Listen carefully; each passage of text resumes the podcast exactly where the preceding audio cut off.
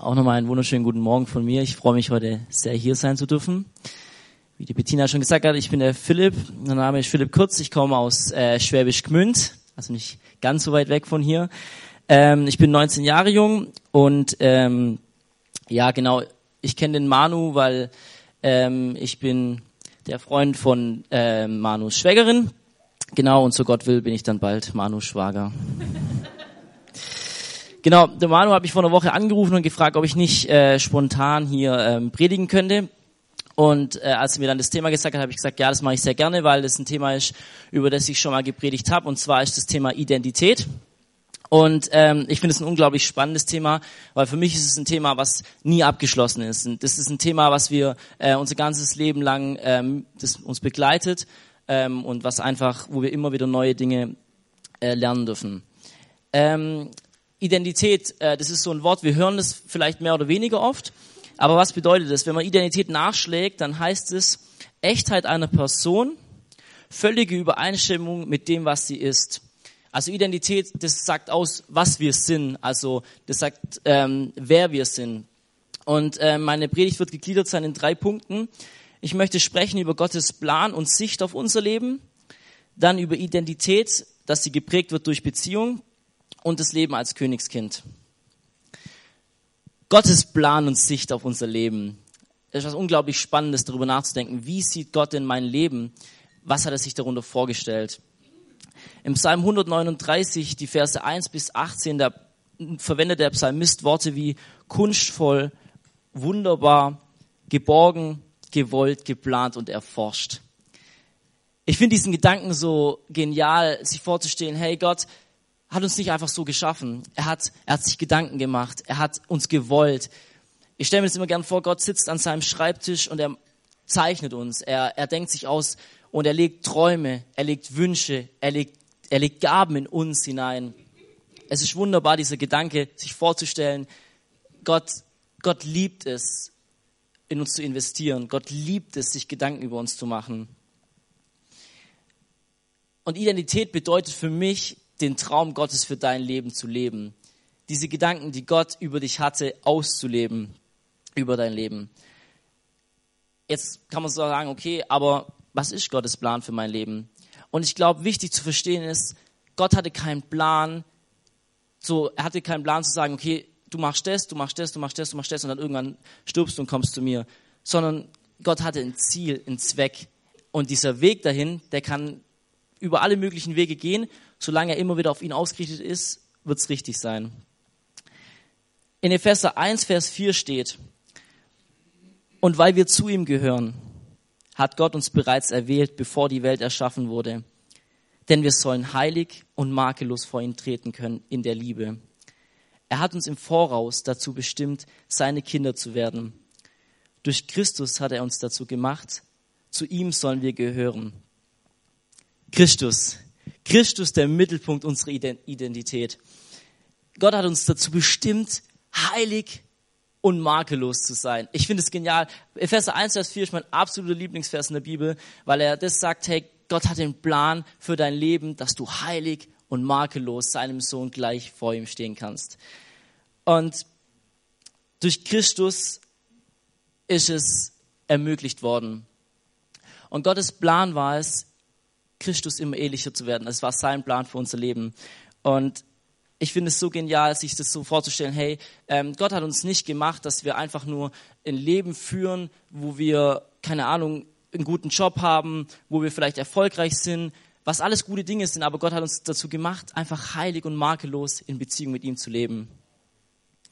Jetzt ist es so, wir, wir wissen es eigentlich schon so. Also wenn wir, wenn wir mit Gott zu tun haben, wissen wir schon, okay, wir sind, wir sind von Gott geliebt, er möchte mit uns leben. Aber oft ist doch so, wir kommen wieder in den Alltag, es ist wieder stressig und immer wieder ist dann wieder so, dass wir denken, okay, es ist einfach schwierig und wir vergessen oftmals, wer wir sind, weil so viel anderes auf uns einströmt und dann kommen Zweifel, es kommen andere Gedanken und die Gedanken Gottes, dass wir eigentlich kunstvoll, dass wir geliebt sind, dass wir wertvoll sind, treffen oftmals ganz, driften oftmals ganz weit weg. Und deswegen, wie kann ich das schaffen? Wie festige ich meine Identität? Und mit Identität festigen meine ich nicht, ähm, dass man was dazu nehmen muss. Nee, Gott hat es schon festgelegt, aber sich immer wieder daran zu erinnern, wer wir sind. Und das ist mein zweiter Punkt. Identität wird geprägt durch Beziehungen. Ähm, es ist so, dass die Menschen, mit denen wir am meisten Kontakt haben, sind die Menschen, die uns am ehesten prägen und formen. Damit, wo ich mich mit dieser Sache, mit der ich meine Zeit fülle, ist das, was mich prägt und formt. Ähm, man sagt es ja immer so, sag mir, wer deine Freunde sind und ich sag dir, wer du bist. Und ich glaube, so ist es auch äh, mit Gott. Wenn wir viel Zeit mit Gott verbringen, werden wir ihm ähnlicher. Ist eine ganz, eigentlich für mich eine ganz logische Sache, weil ähm, was passiert, wenn ich viel Zeit mit Gott verbringe? Er fängt an, mit mir zu reden. Wir sind in einem Austausch. Er fängt an, mir seine Gedanken über mein Leben zu sagen und es fängt an, mich zu verändern. Ähm, und was ich so, so genial finde, ist so dieses ähm, Prinzip, so zu sagen, hey, ich, in Gottes Gegenwart zu verweilen, verändert mich. Und ähm, es ist nichts Übergeistliches, finde ich. Es ist so was ganz Simples. Wenn Gott sagt, wenn Christus sagt, meine Schafe hören meine Stimme, dann ist es ganz logisch, dass wenn ich sein Kind bin, seine Stimme, dass ich seine Stimme höre. Warum ist die Gegenwart Gottes so was Kostbares? Was ist, was ist das Besondere? Man, man denkt sich immer so, hm, die, also die Gegenwart Gottes ist doch eigentlich so schwer zu greifen eigentlich. Aber runtergebrochen ist es einfach, äh, in Beziehung mit Gott zu leben und in Beziehung mit ihm zu treten. Und ich glaube, wir müssen verstehen, wie wertvoll Gegenwart ist. Warum ist Gegenwart so wertvoll? Der, die, der Wert einer Sache wird darin gemessen, was der Preis dafür war, es zu bezahlen. Ein Auto ist so viel wert, wie viel Geld du zahlen musst. Und die Gegenwart Gottes war genau ein Leben wert. Das Leben von Jesus Christus. Das Leben von Gottes Sohn. Bis dahin war es so, es gab den Tempel, es gab das Allerheiligste und davor war ein Vorhang. Und wir kennen das, auf einer Baustelle gibt es immer wieder diese Schilder, für Unbefugte kein Zutritt, Lebensgefahr. Genau das Schild hätte eigentlich an dem Vorhang stehen können. Weil es durfte einmal der hohe Priester in diese Gegenwart, ein einziges Mal im Jahr, wenn das ganze Volk geopfert hatte. Und er ist reingegangen und er hatte eine Schnur am Fuß. Weil wenn er drin war und es haben doch nicht alle geopfert, ist er tot umgefallen, weil er die Gegenwart nicht aushalten konnte und sie mussten ihn rausziehen. Ich will euch damit keine Angst machen. Ich will euch zeigen, wie heilig Gott ist. Gottes Gegenwart ist sowas Wertvolles, dass Menschen gestorben sind, wenn sie in die Gegenwart kamen, ohne dass sie es durften. Aber was war Gottes Plan? Gottes Plan war nicht, ein Schild hinzumachen und zu sagen, nee, ihr dürft da nicht rein. Gottes Ziel war es, dass wir 24-7 in dieser Gegenwart verweilen können. Aber was hat uns getrennt? Unsere sündige Natur. Der Mensch von sich aus ist, kann nicht in diese Gegenwart treten. Und deswegen hat Gott Christus geschickt. Er hat seinen Sohn geschickt, um diesen Weg frei zu machen. Und in dem Moment, wo Gott, wo Jesus am Kreuz hing und gesagt hat, es ist vollbracht, zerriss dieser Vorhang und die Gegenwart, äh, die, die, der Zugang in die Gegenwart war frei. Das ist es. Die Gegenwart ist so kostbar, weil es Christus, es hat alles von ihm abverlangt. Jetzt ist es so, nicht nur die Gegenwart ist frei geworden, sondern es hat sich alles verändert. Was hat sich denn verändert? Zum allerersten Mal war es möglich, wirklich Vergebung von Sünden zu haben. Bis dahin war es immer so, okay, ein Brandopfer, aber hundertprozentige Vergebung, nee, weil eigentlich hätte der Mensch jedes Mal sterben müssen. Es war jedes Mal so, dass der Mensch eigentlich für seine Sünde hätte sterben müssen. Aber er, natürlich konnte er nicht, deswegen hat er ein Opfer gegeben. Durch Christus ist ein für alle Mal alles vergeben. Und Römer 6 sagt, dass wir jetzt anstatt Sünde Heiligkeit und Gerechtigkeit über unserem Leben haben. Wir haben wie so ein neues Prädikat über unserem Leben, nämlich Heiligkeit und Gerechtigkeit. Und ich habe das mal nachgeschlagen. Gerechtigkeit ist, äh, wenn man das im Urtext liest, ist eine vorbildliche, göttliche und unantastbare Grundordnung des Daseins. Das heißt, Gott sagt so, hey, nicht mehr die Sünde bestimmt dein Leben, sondern Gerechtigkeit und Heiligkeit ist jetzt über deinem Leben. Und es gibt uns eigentlich eine neue Möglichkeit zu, wie so aufzuatmen und in einer neuen Denkweise zu leben einfach. Was bedeutet es dann, wenn ich in der Gegenwart Gottes lebe? Es bedeutet, dass ich immer mehr begreife, wer ich bin und ähm, dass ich immer mehr in dieses hineinwachse, wer ich bin. Und konkret sieht es für mich so aus, okay, ähm, ich erkenne, wenn ich mit Gott Zeit verbringe und mit ihm rede und in dem Leben, das ich mit ihm lebe, erkenne ich immer wieder seine Handschrift. Und mir hilft es unglaublich, mich immer wieder zum Beispiel meine Zeugnisse zu lesen, die ich darüber geschrieben habe, was, was Gott getan hat. Oder mich daran zu erinnern, hey, was hat er mir für Prophetien über mein Leben gegeben? Immer wieder daran zu erinnern, hey, was hat Gott über mich gesagt? Denn in Jakobus steht, dass er gestern, heute und in alle Ewigkeit der gleiche ist. Und wenn Gott der gleiche ist, sind auch seine Zusagen die gleichen. Und wenn Gott dir an dem Tag gesagt hat, hey, du bist heilig, du bist gerecht und du bist gerettet, dann wird er das morgen nicht ändern. Es bleibt so. Du bist schön und du bist heilig, weil Gott es gesagt hat. Und ich finde es so genial, weil wenn man viel Zeit mit jemandem verbringt, den man liebt und den man schätzt, dann wird man dieser Person auch immer ähnlicher. Zum Beispiel, mir fällt es so ein, zum Beispiel, ich habe einen großen Bruder und ähm, die Zeit, die ich mit ihm verbringe oder auch früher viel verbracht habe, das waren immer Zeiten, wo ich mir viel von ihm abgeguckt habe, immer viel ähm, geschaut habe, okay, wie macht er die Dinge und ihm viel nachgeahmt habe. Und so ist auch, wenn ich mit Gott Zeit verbringe und ich sehe, wie er über Dinge denkt, fange ich an, diese Denkweise zu übernehmen und diese Denkweise auch auf mein Leben anzuwenden. Das Schöne ist an Gott, ich bekomme in der Gegenwart nicht nur Erkenntnis über mein Leben, sondern ich darf auch Anteil an seiner Kraft haben. Die Bibel sagt, dass durch die Gegenwart mit ihm bekommen wir auch Anteil an seiner Kraft. Und ich glaube einfach, dass es ähm, ganz wichtig zu verstehen ist, dass wir, wenn wir in Beziehung mit Gott leben, dass es wie, wie so eine Quelle des, der Kraft ist. Und das ist so genial für mich, ist so zu wissen, hey, nicht, nicht der Sonntagmorgen Gottesdienst bestimmt meine Beziehung mit Gott, sondern das, was ich tagtäglich mit ihm lebe, ist wie so ein, wie so ein Grundstein, den, den er legt in meinem Leben.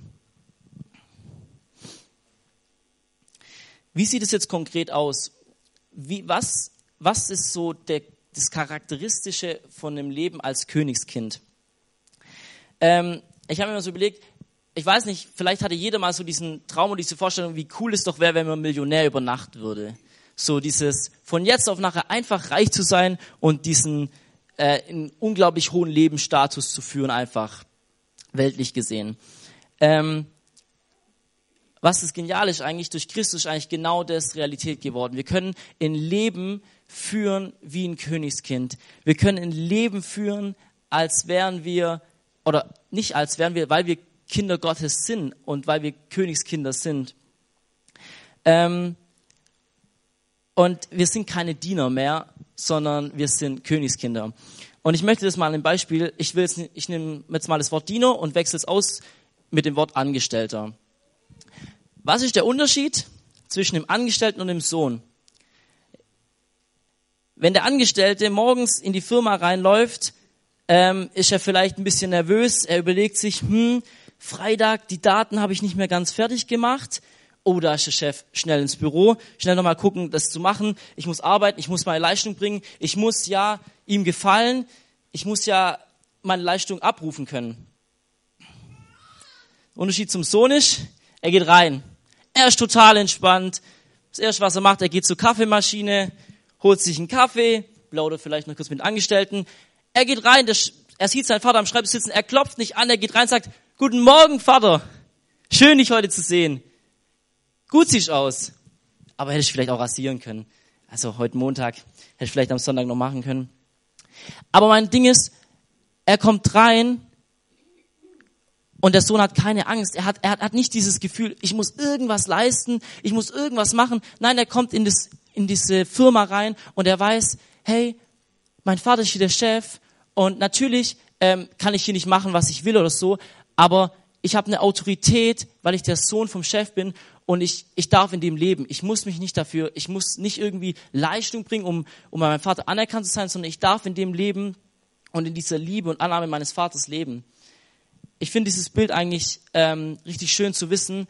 Okay, wir müssen, wenn wir, wenn wir in Gottes Gegenwart kommen, wir müssen nicht denken, okay, ich muss das noch machen, ich muss das noch machen, sondern wir dürfen uns einfach, wir dürfen einfach in seine Arme kommen und sagen, hey, du bist geliebt und du bist angenommen, wie so, wie einfach mein Sohn. Und ich habe es vorher kurz gesagt, dass, ähm, dass Gott uns auch, dass wir aus seiner Kraft schöpfen dürfen und dass Gott uns auch ausrüstet. Und ähm, ich finde es so genial, als, als es gibt diese Geschichte im, im Johannesevangelium, wo Jesus seine Jünger ausrüstet und sagt, ähm, geht hin, betet für die Kranken, treibt die Dämonen aus und ähm, er ihnen einfach Autorität ausspricht. Und was bedeutet Autorität? Autorität bedeutet für mich, mit dem Geist Gottes ausgerüstet zu sein und in der Kraft Gottes zu wandeln.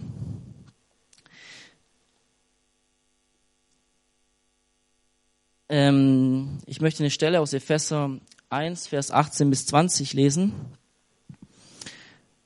Und zwar steht da, eröffne euch die Augen, mit denen euer Herz sieht. Denn ihr sollt wissen, welche Hoffnung mit eurer Berufung verbunden ist. Außerdem, welche Fülle an Herrlichkeit zu seinem Erbe für die Herrlich, Heilig, Heiligen gehört. Und schließlich, welche überwältigend, überwältigend große Kraft er uns verleiht, der wir zum Glauben gekommen sind. So wie es der Macht und Stärke entspricht, mit der er sein Werk vollbringt. Diese Macht ließ er auch an Christus wirksam werden. Er hat ihm, ihn vom Tod auferweckt und ihn an seiner rechten Seite gesetzt im Himmel.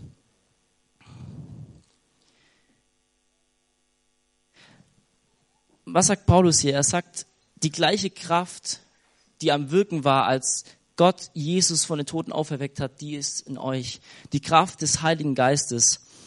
Und für mich ist es einfach so, so genial zu wissen, hey, ähm, aus so einer vollen Kraft zu schöpfen. Das ist eine Kraft, die den Tod überwunden hat. Eine Kraft, die in uns tagtäglich lebendig ist, die zugänglich für uns ist durch das einmalige Opfer von Jesus Christus. Und was ich so genial finde, in Korinther steht, wir sind bereits erneuert, wir sind bereits eine neue Schöpfung. Und klar, unser Leib ist der gleiche. Wir haben immer noch diesen irdischen Leib, aber wir dürfen wissen, hey, in Christus sind wir eine neue Kreatur. Das Alte ist vergangen und Neues ist geworden. Und mit diesem Bewusstsein einfach, wir sind nicht mehr unterdrückt von der Lüge oder von der Sünde. Nein, wir dürfen frei sein in Christus. Und ich glaube, das ist auch ein wichtiger Punkt unserer Identität zu wissen, hey, frei und ja, also einfach frei und stark in Christus zu sein.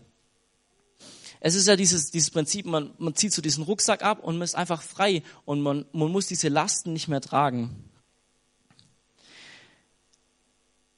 Eine logische Konsequenz für mich ist irgendwie, dass wenn man begriffen hat, wer man in Christus ist, dass es Auswirkungen hat auf mein äußeres Leben. Wenn ich innerlich eine Veränderung erlebt habe, dann wird es äußerlich sichtbar. Und ich finde es so genial, weil es ist auch wieder so, das ist kein Zwang, es ist automatisch. Wenn, wenn ich was Geniales erlebt habe, dann ist es was, was ich nach außen tragen möchte. Dann ist es was, was, was ich gar nicht in mir halten kann. Und ähm, Paulus schreibt im Philipperbrief, redet er darüber, dass innerhalb von kürzester Zeit haben alle im Gefängnis gewusst, warum er da ist, warum, äh, warum er in Haft genommen wurde und alle kannten die Botschaft von Christus. Und ich fand den Gedanken irgendwie so genial zu wissen, hey, ähm, Paulus war so voll von Jesus und er, war, er wusste einfach, wer in Jesus war und deswegen, er konnte es gar nicht für sich behalten. Es war sowas, es ist aus ihm rausgesprudelt und es war einfach was, ähm, wo ihn so beschäftigt hat, dass er gar nicht anders konnte, als die Menschen daran teilhaben zu lassen. Und was mich so an Paulus so bewundert, ist so, er ist, er ist im Gefängnis und ist trotzdem so glücklich, äh, weil er weiß, wer in Gott ist und weil er weiß, ähm, was sein Zweck ist, warum er lebt. Er, einfach diese Liebe Gottes zu teilen. Und für mich bedeutet es auch, dass Identität nicht davon abhängt, wie unsere äußeren Umstände sind das, wie du dich fühlst, das, wie dein äußerer Umstand ist, ist nicht das, was du bist. Manchmal ist das Leben richtig schwer und manchmal ist erdrückend und manchmal sind wir auch wie so, hat, man hat das Gefühl, man, man weiß gar nicht, wo hinten und vorne ist. Aber der Punkt ist der, so wie wir uns fühlen, ist nicht das, was wir sind. Denn wir sind das, was Christus sagt, er der wir sind. Und ich finde, das ist so, so wichtig, immer wieder, ich muss mir das so oft auch immer wieder sagen, sozusagen, hey, nicht wie ich mich jetzt gerade fühle, nicht wie jetzt gerade meine Stimmungslage ist, bestimmt das, was ich bin, sondern das, was Gott von Anfang an gesagt hat, hey, du bist heilig und makellos in meinen Augen durch Christus, das ist das, was ich bin. Das heißt, es gibt Tage vielleicht, da denke ich mir, okay, da habe ich jetzt versagt, da lief es nicht gut und das war nicht so toll, aber dann immer wieder zu wissen, hey, aber Gott hat bereits alles vergeben, ich kann zu ihm kommen und es ändert sich, mein Status sozusagen bei ihm ändert sich nicht, weil er mich immer noch gleich liebt und immer noch das Makellose und Heilige in mir sieht. Genau. Zusammenfassend möchte ich einfach sagen, Gott wollte uns eine heilige und makellose Identität geben. Und ein Erbe im Himmel steht für uns als Söhne und Töchter ähm, Gottes bereit. Es ist einfach für mich, ist es das größte Geschenk, dass Christus alles gegeben hat, damit wir in dieser Identität leben dürfen, damit wir in diesem neuen Leben leben dürfen und einfach in dieser Freiheit leben dürfen, die er für uns so teuer erkauft hat. Zweitens denke ich einfach, dass Identität ganz viel damit zu tun hat, mit dem, was ich mich fülle. Mit dem, was ich meine Zeit verbringe, ist einfach das, was, ja, was mich füllt und was auch meine Gedanken auch einfach beeinflusst. Und ich glaube, wenn ich in der ständigen Gegenwart Gottes lebe, fange ich an, eine Sicht auf die Dinge zu bekommen und Gedanken auf Dinge zu bekommen, die einfach Gott über ähm, die Dinge denkt. Und ich glaube, das ist was ganz Wichtiges zu verstehen. Hey, ähm, dass durch Gegenwart Gottes, durch Beziehung zu Gott, erinnert er mich immer wieder daran, wer ich in ihm bin. Immer wieder sagt er mir, hey, meine Tochter, mein Sohn, schau mal, das sehe ich in dir. Es ist egal, was die Welt über dich sagt. Es ist egal, was dein Umstand über dich sagt. Das, was ich über dich sage, zählt. Denn ich habe dich gemacht. Ich habe mir Gedanken über dich gemacht. Ich habe die Dinge nicht hineingelegt. Und deswegen glaub nicht, was die Welt über dich sagt, sondern hör auf meine Stimme. Hör auf meine Stimme. Und Kindschaft zu leben bedeutet in der Kraft des Heiligen Geistes zu leben. Gott wusste, dass wir es aus eigener Kraft nicht schaffen. Deswegen hat er den Weg zur Gegenwart Gottes freigemacht. Und Jesus hat zu seinen Jüngern gesagt, hey, ich gehe in den Himmel, ich gehe zu Rechten des Vaters, aber ich sende euch den, der euch die Dinge erklären wird. Ich sende euch den Tröster und ich sende euch die gleiche Kraft, mit der ich von den Toten auferstanden bin. Und es ist so genial zu wissen, hey, wir dürfen jeden Tag, zu jeder Zeit von dieser Kraft einfach Gebrauch machen. Es ist wie so, so ein Zapfhahn und der läuft ununterbrochen. Wir dürfen jederzeit haben wir Zugang zu Gott und zu der Kraft des Heiligen Geistes. Ich würde gerne noch beten. Himmlischer Vater, ich danke dir einfach für das, was du bewirkt hast durch deinen Sohn Jesus Christus. Ich danke dir, dass der Weg zu deinem Heiligtum frei ist. Ich danke dir einfach, dass du alles gegeben hast, dass wir es, dass wir es in deinen Augen wert waren, Jesus. Und ich bete wirklich, dass wir verstehen, wer wir in dir sind, dass wir geliebte, angenommene Kinder sind, dass wir frei sind von allen Lasten, dass wir einfach wissen dürfen, hey, wir dürfen es an dich abgeben, Gott. Und so lege ich dir jeden Einzelnen hin und wir sagen dir einfach, Herr, zeig uns neu, wer wir in dir sind. Führe uns neu zu deinem Herzen und ja, stärke du uns durch deinen Geist. Amen.